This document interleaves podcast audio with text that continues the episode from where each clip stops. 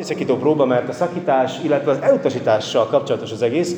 Mi van amikor, akkor, amikor, amikor van egy ilyen reménytelen dolog, és, és nem jön össze a történet, és hogy hiába próbálkozó és elutasítanak, és, és mi van akkor, hogyha véget ér valami kapcsolat, amikor szakít az ember, és akkor szét, szétmegy benne minden, szétcsúszik, és ezek fájdalmas történetek.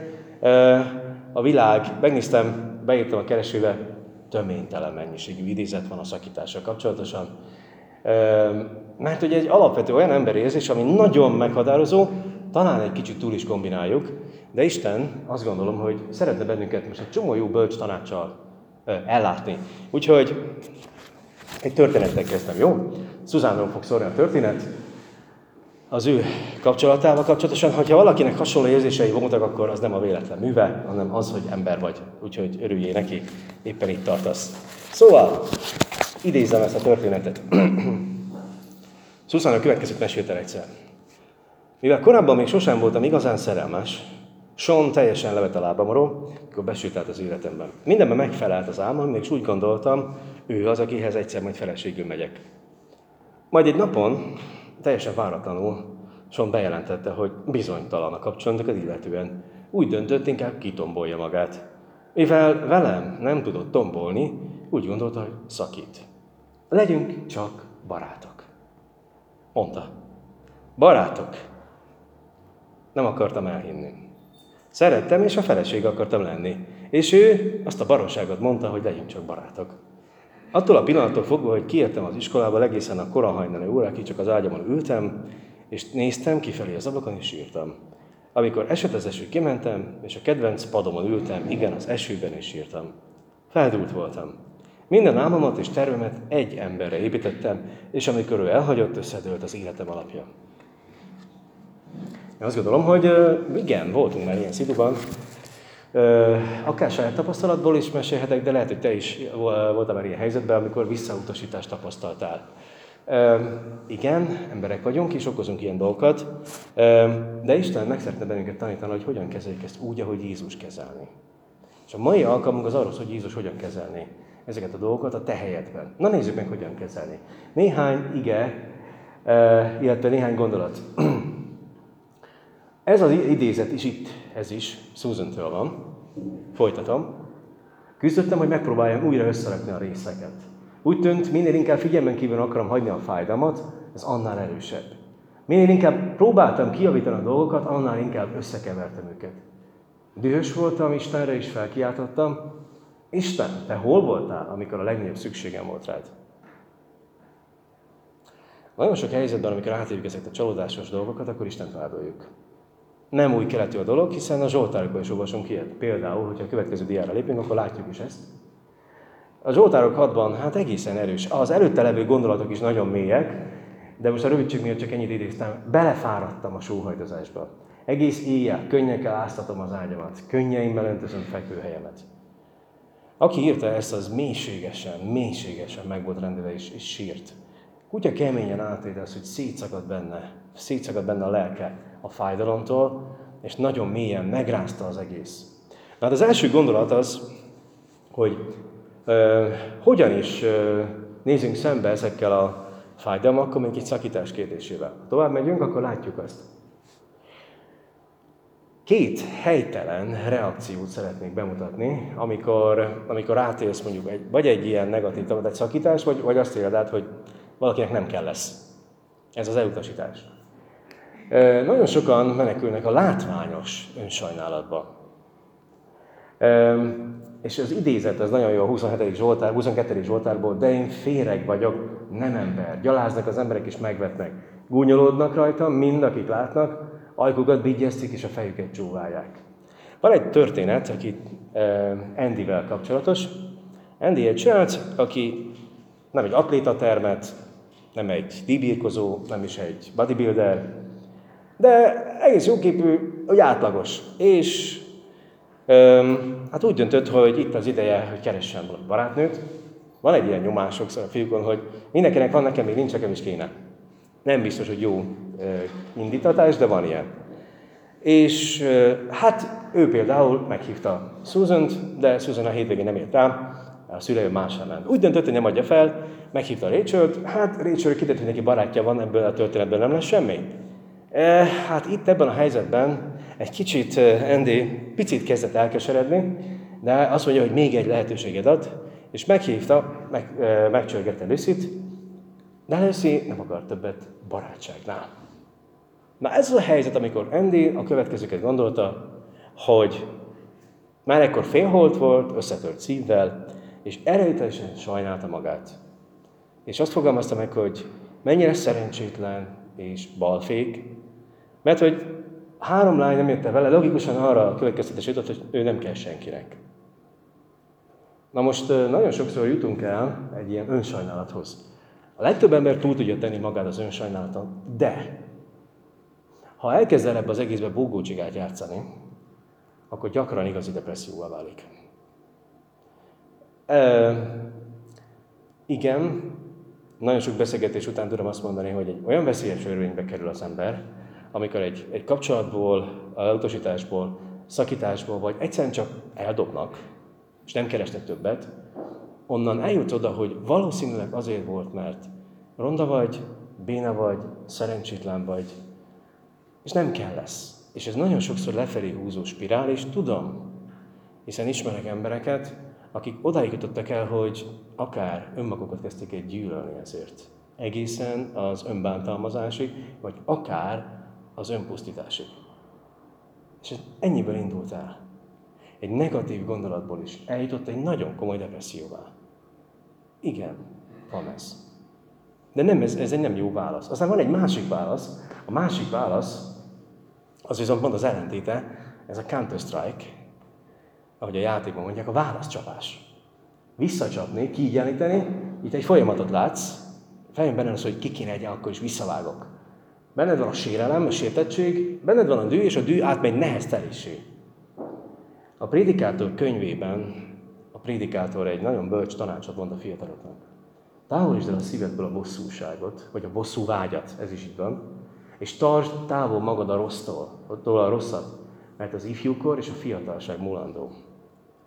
Olyan haragot gyűjthetsz, vagy olyan ellenségeket gyűjthetsz magadnak, amelyek akár hosszabb távol is kihatnak.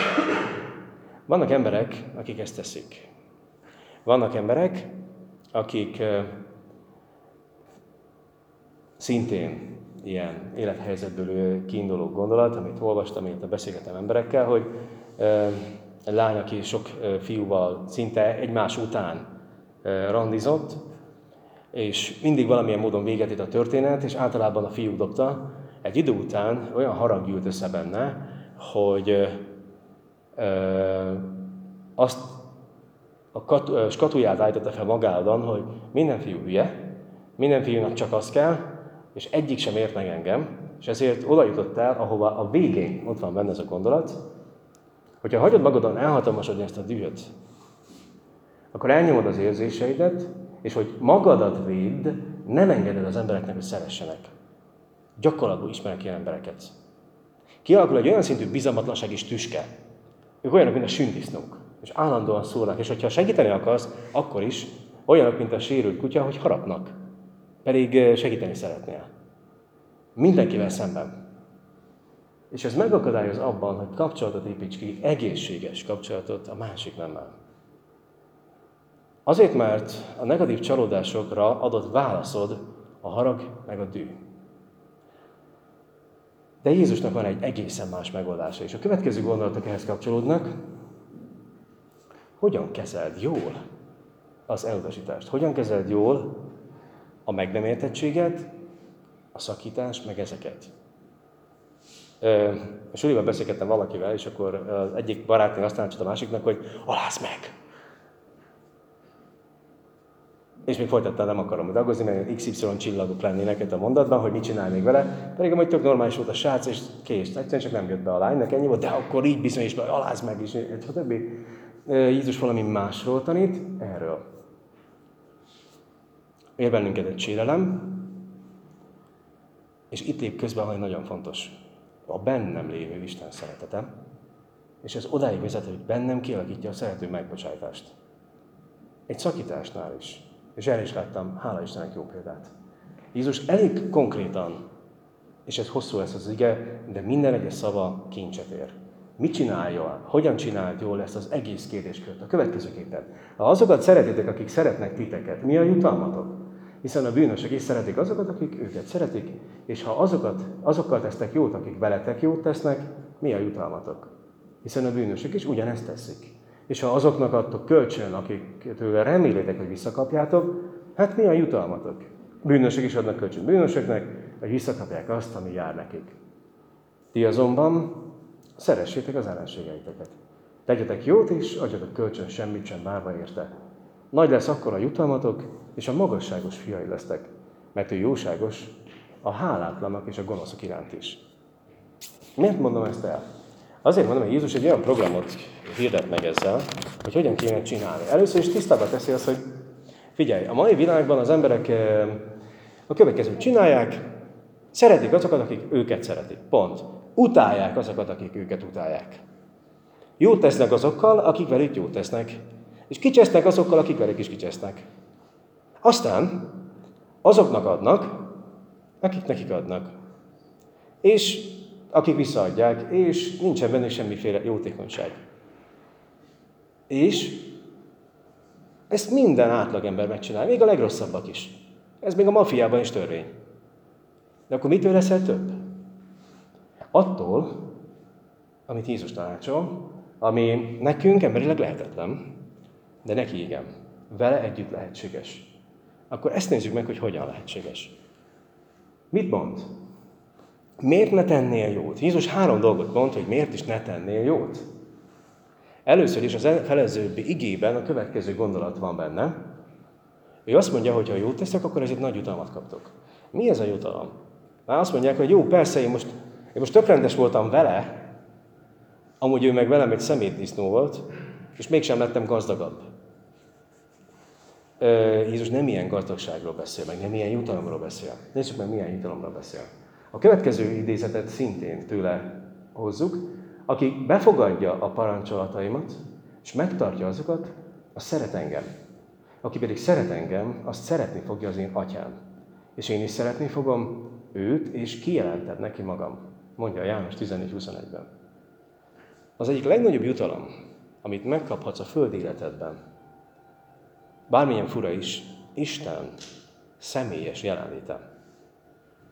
Ami azt jelenti, hogy egyre mélyebben megtapasztalod Isten jelenlétét, meg a szeretetét az életedben, ami megerősít az önbizalmadban. Majd a legvégén visszatérünk ahhoz, hogy mennyire nagyon fontos az önbizalmadhoz, meg egy értelmes élethez az, hogy mindig biztos legyél abban, hogy Isten számára mennyit érsz. Ez egy olyan ajándék, amit Isten mindig különösen megad azoknak, akik nem csípőből válaszolnak a gonoszságra hanem a rosszra jóval válaszolnak. Ez az első dolog. Nézzük a másodikat. A következő, amit Jézus ígér, az, hogy az életed egyfajta tanúskodás lesz róla, az emberek előtt. Amikor te jóval válaszolsz a rosszra, egy negatív helyzetben, egy szakításban, de nem bosszút állsz, hanem normális maradsz, akkor tulajdonképpen őt mutatod be a világnak. Annak a másik embernek is, aki mondjuk kicseszett veled, de te megmutatod azt, hogy hogyan gondolja Isten ezt a világot a szeretettel. Így azt ígéri, hogy a magasságos fiainak nevezne. Magyarul Isten kész vállalni téged úgy, mint a lányát meg a fiát. Nem akárki vagy, hanem magához a királyhoz tartozol. És azt gondolom, ez egy eléggé komoly méltóságot ad az emberi létnek. Nem akárki vagy, és nem is élhetsz akkor úgy, mint akárki, hanem jóval nagyobb méltóságra hív el Isten. Ha szeretettel reagálsz az elutasításra, az emberek látják a különbséget a viselkedésedben. Az emberek Jézust látják benned. Én azt gondolom, hogy ez marha nagy kívánság. Egy, egy, egy, valamilyen szinten tükör leszel Istennek az emberek felé. A te életeden keresztül fogják megismerni Istent. Egy ilyen szituban. A harmadik ami szerintem egy nagyon lényeges dolog, benned valami nagyon fontos történik. Egy nagyon komoly változás.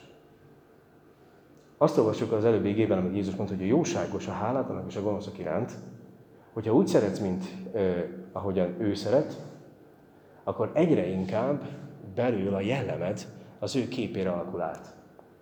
A Szentlélek erejével a természetes reakcióidat természet fölöttiekké változtatja Isten. Vagyis egyszerűen úgy fogsz reagálni az élethelyzetekre, ahogy abban a helyzetben Jézus tenné. És belül olyan jellemvonások erősödnek meg benned, amelyek a mennyben, meg az örökké valóságban is értéket vesznek. Azt, amit úgy nevezünk, hogy a lélek gyümölcse. Az a kilenc jellemvonás a Galata levélben, ami arról szól, hogy a szívesség, a szeretet, a kedvesség, a jóság, a türelem, a hit, meg a hűség, ezek lesznek jellemzőek rád. És ez egy párkapcsolatban óriási jelentősége bír. Ez a belső formálódás téged változtat meg. Na, menjünk tovább. Hogyan kéne ezt csinálni? Az utolsó gondolatunk, ez a négyes nagy kör, tíz olyan gyógyszert mond el, ami, abba azért tettem azt a gyógyszert oda a háttérbe, hogy tíz olyan tabletta lesz benne, ami arról szól, hogy e, mit vegyél magadhoz, hogy helyesen tud kezelni a szakítás kérdését, helyesen tud kezelni az elutasítás, visszautasítás kérdését. Na nézzük sorba. Az első, légy őszinte az érzelmeidet illetően. A Zsoltárok 31-ben olvassuk, hozzád menekülök, Uram, ne szígyenüljek meg soha. Ments meg engem irgalmasan. Fordíts felény füledet, siess, ments meg engem. A Zsoltáros egyszerűen csak annyit csinál, hogy elkezdi Istenre ömleszteni mindezt, amit átél. Próbáld ki, hogy amikor nagyon rátszakad minden, akkor csak Istennel beszéled meg. Nem mással. És Isten felé elkezded így kizúdítani. Isten nem érdekli a kegyes frázisok. Nem érdekli a szép szöveg. A szívednek a koszos, fájdalmas része érdekli. És ezt nyugodtan önts ki. Neki dühönkedsz. Hogyha elutasítást tapasztalsz, idézem minden a PPT-ről, akkor azonnal fordulj Istenhez egy imában, és önts ki előtte a szívedet, az imában mond vissza ezeket a zsoltárokat Istennek, és ő elveszi a sértettségedet. És ez egy hatalmas áldás. Ha valaki másnak beszéled ki, mint még amit a pszichológia javasol, akkor csökkenhet benned a feszültség, de nem szűnik meg a sértettséged.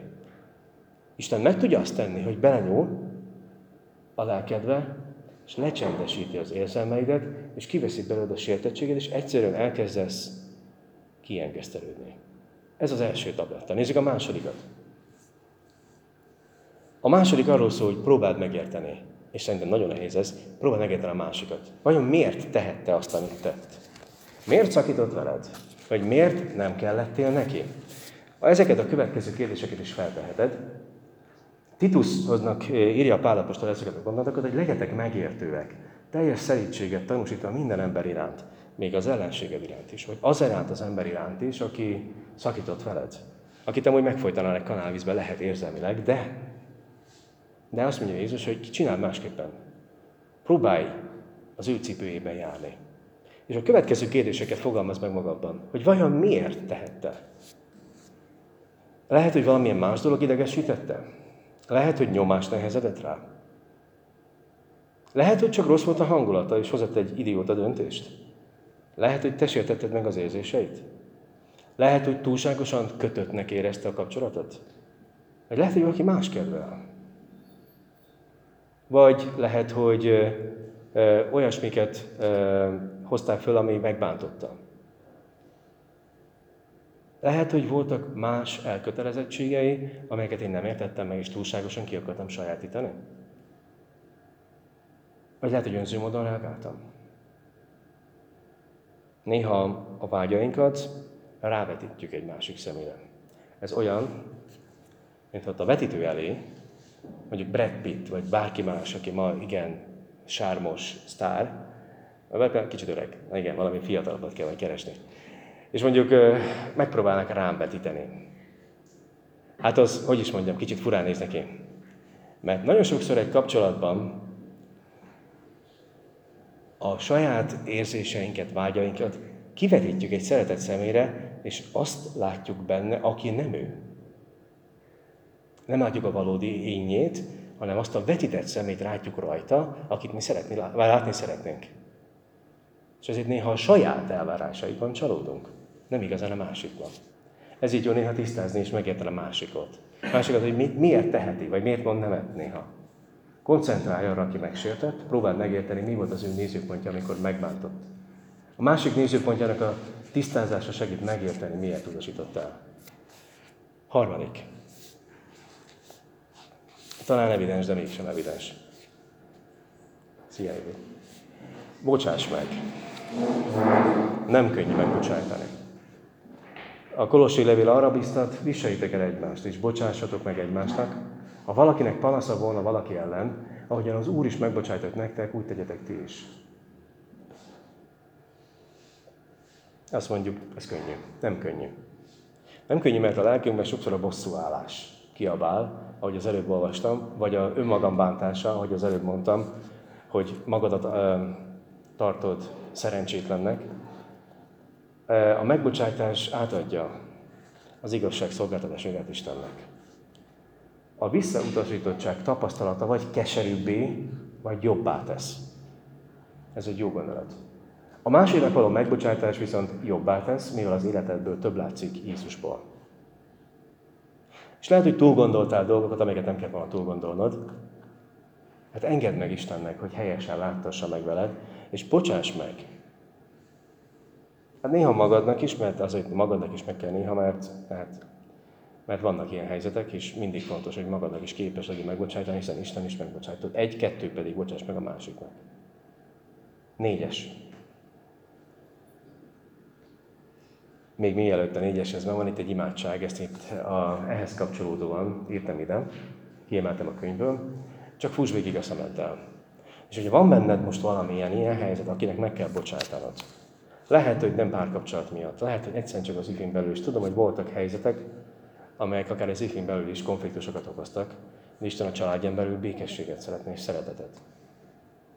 Akkor most itt van egy imádság, amit akár magad is elmondhatsz, behelyettesítve annak az amelynek a nevét, vagy átgondolhatod, vagy tovább gondolhatod, adok egy percet. Csak olvasd el magadban és mondd el, hogyha úgy érzed, ha nem, akkor nem kell.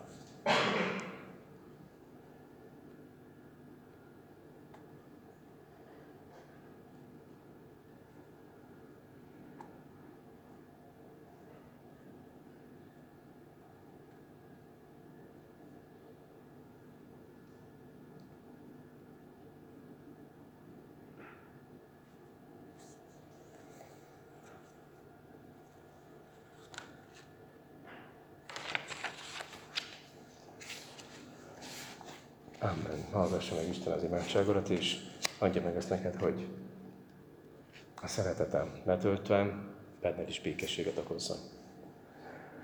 Szükségünk van erre a békességre. Menjünk tovább, és az ötödik gyógyszer, az ötödik tablettánk, ó, bocsánat, a negyedik, a kitörés. Az, ami azt jelenti, hogy nagyon gyakran beleragadunk a fájdalomba, beleragadunk a szakítás utáni depibe, vagy az elutasítás miatt érzett depiben, és arra hív, hogy törj ki.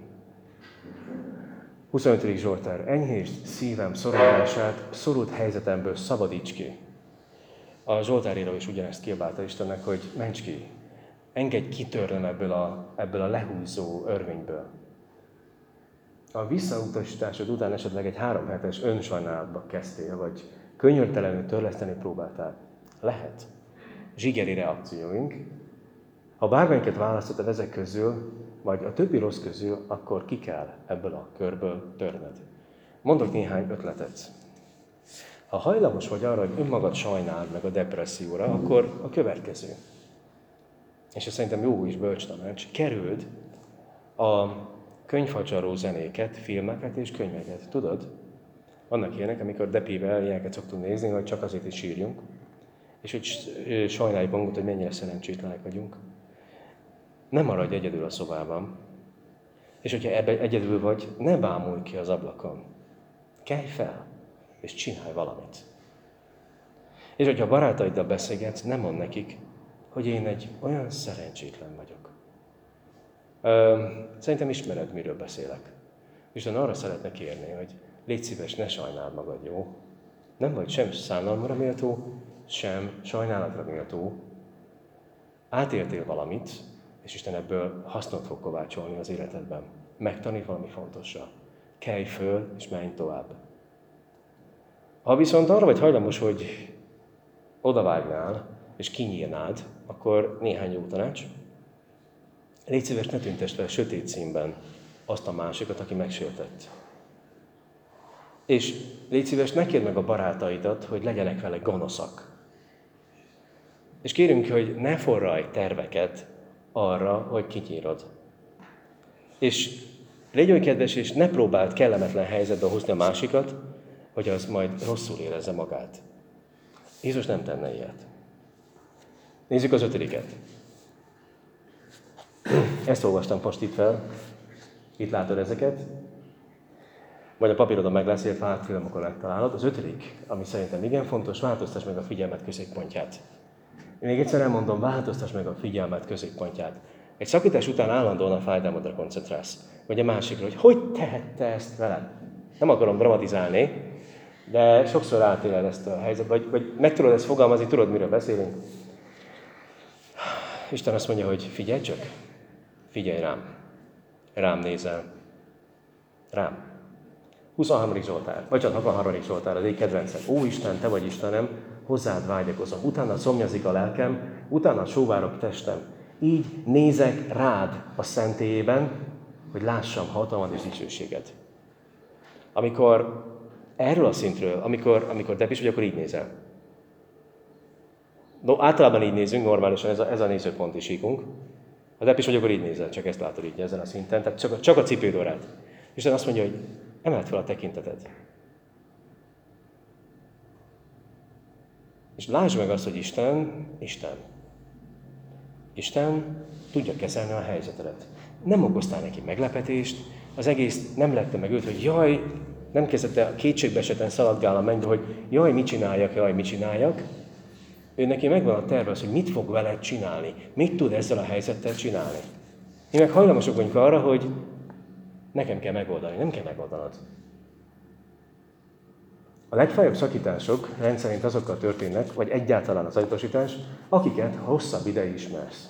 A életed nagy része a másik személy körül forog, és néha ez is igaz, hogy egy párkapcsolatban a másik a bálványoddá válik. Egy cikket olvastam nem egy, egy internetes blogon, amikor egy lány, egy keresztény lány leír az, hogy megismert egy srácot, és tökre beleesett, és minden, és, és évek teltek el, amíg rádöbbent arra, hogy tulajdonképpen a pasi Isten pótlék lett. És mindent tőle várt. És persze szegény csávó nem tudta teljesíteni az Isten szerepét, pedig néha úgy elvárnánk. Azért nem és kiábrándult, és csalódott, és a kétségbeesés, meg a küzdködés, meg a meg nem felelés, meg stb. minden összejátszott az egészbe, de a lány az úgy imádta ezt a srácot, és idealizálta, és azt vártott tőle, amit csak is nem tud megadni. És ez egy veszélyes dolog, mert ezt úgy hívjuk, hogy bálványimádás. Konkrétan a második parancsolat tiltja ezt a tíz parancsolatból. Ah, van ilyen? Lehet, hogy nem gondolkodtam még rajta, akkor most szólok, mielőtt belemásznál. Ezért arról beszél itt az előző ige, hogy az érzelmédet, ha helyre akarod hozni, akkor meg kell változtatnod a figyelmen nézőpontját, és rá kell nézned Istenre. Csak is Istenre. Mert nagyon sokat segít, hogy helyesen lásd önmagadat, meg az egész. Hatodik. Ezt gondolom lehet, hogy nem kéne mondani, de azért mondjuk, tanulja tapasztalataidból. A Róma, 28, Róma 8.28 egy nagyon klasszikus ige, azt mondja, azt pedig tudjuk, nem érezzük, nem sejtjük, úgy gondoljuk, hanem tudjuk, ezt mondja a Bálapostól, hogy akik Istent szeretik, azoknak minden javukra szolgál. És ezt kiemelném, hogy csak azoknak, akik Isten szeretik. Nem mindenkinek, csak azoknak, akik Isten szeretik. Hogy az életed kiteljesedjen Istenben, és hogy egyre jobban megértsd a küldetésedet, azt tudja csinálni Isten, azt mondták mondani, hogy Isten a nagy tékvándó művész, a tékvannak az a lényeg, hogy mindig felhasználod az ellenfélnek az energiát, hogy visszafordítsd rá.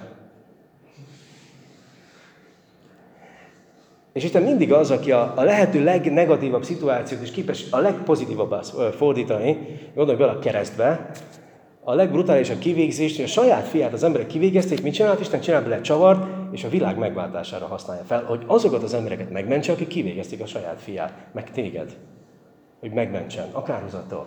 Ezért minden negatív tapasztalatodat Isten fel tudja használni, hogy pozitív tapasztalatokat, élményeket, tanulási lehetőségeket adjon neked.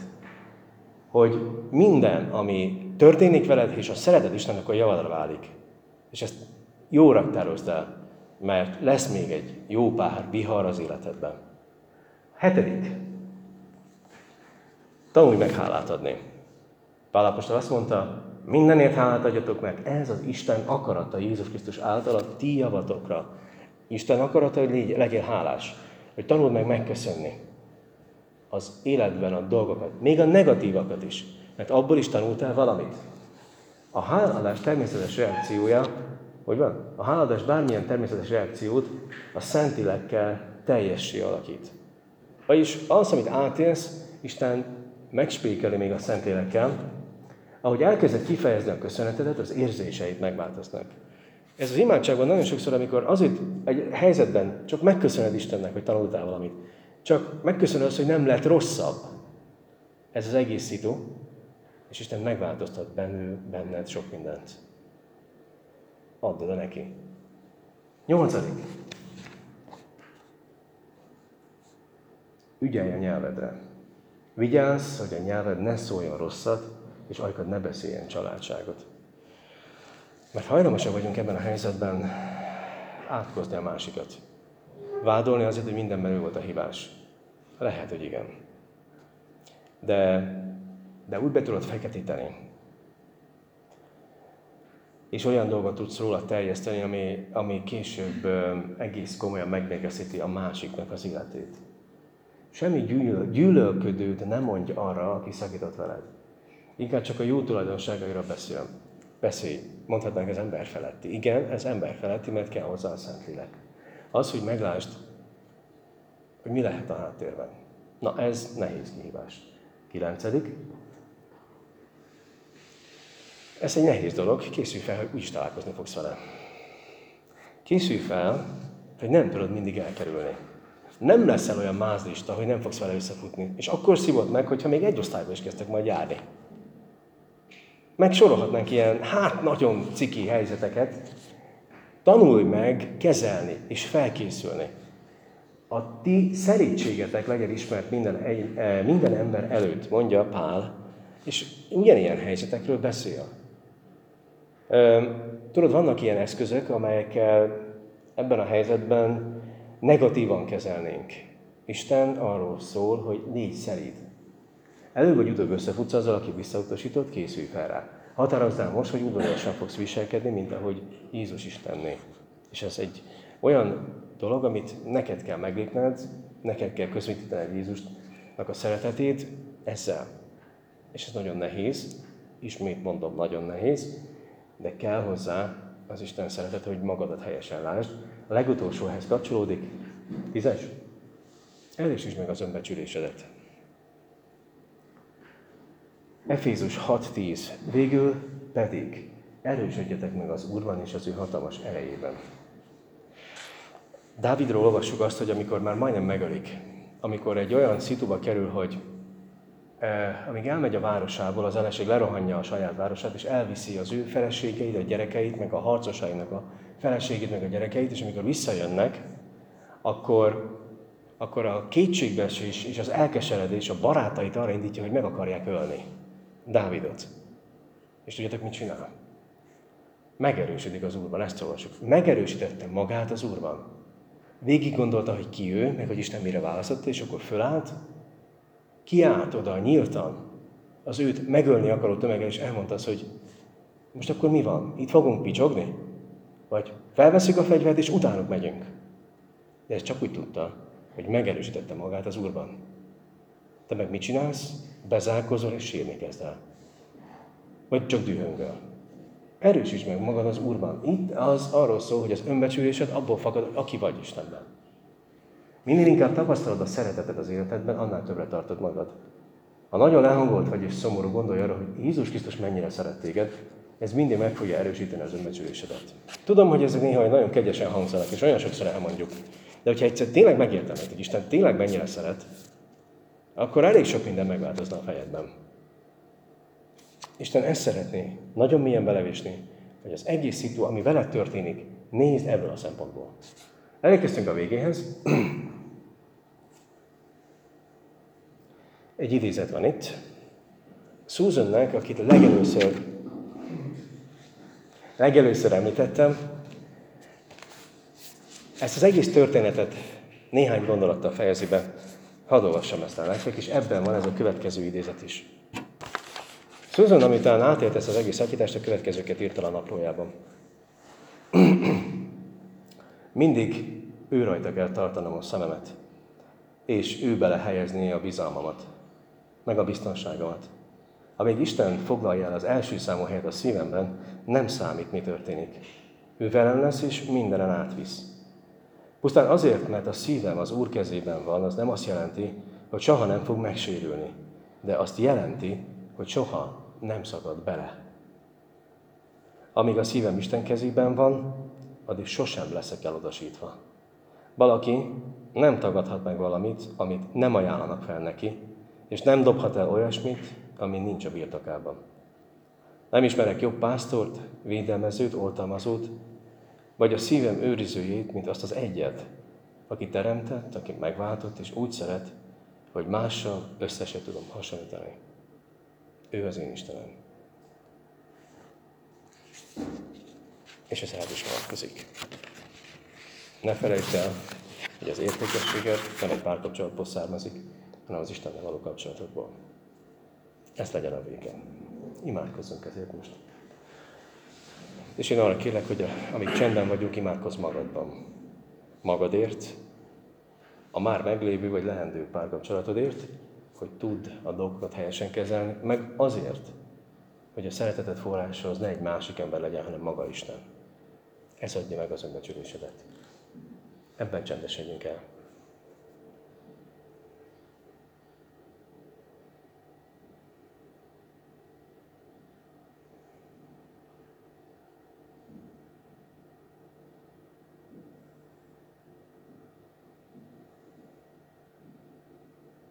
Köszönjük a jóságodat. Köszönjük, hogy velünk együtt átélsz, meg átéltél fájdalmakat. Átélted, amikor csendben hagytak bennünket, vagy, vagy nem az történt, amire számítottunk. Hát, hogy túlspiráztunk dolgokat, vagy túl gondoltunk dolgokat. Mert hogy csalódtunk. Meg az is lehet, hogy nem veled együtt gondoltuk ezt az egészet, vagy nem veled kerestük a másikat, hanem csak a saját érzéseink vittek, és aztán hülyeségeket csináltunk. Köszönjük, hogy minden reggel újra kezdődik a kegyelmed, meg a szereteted.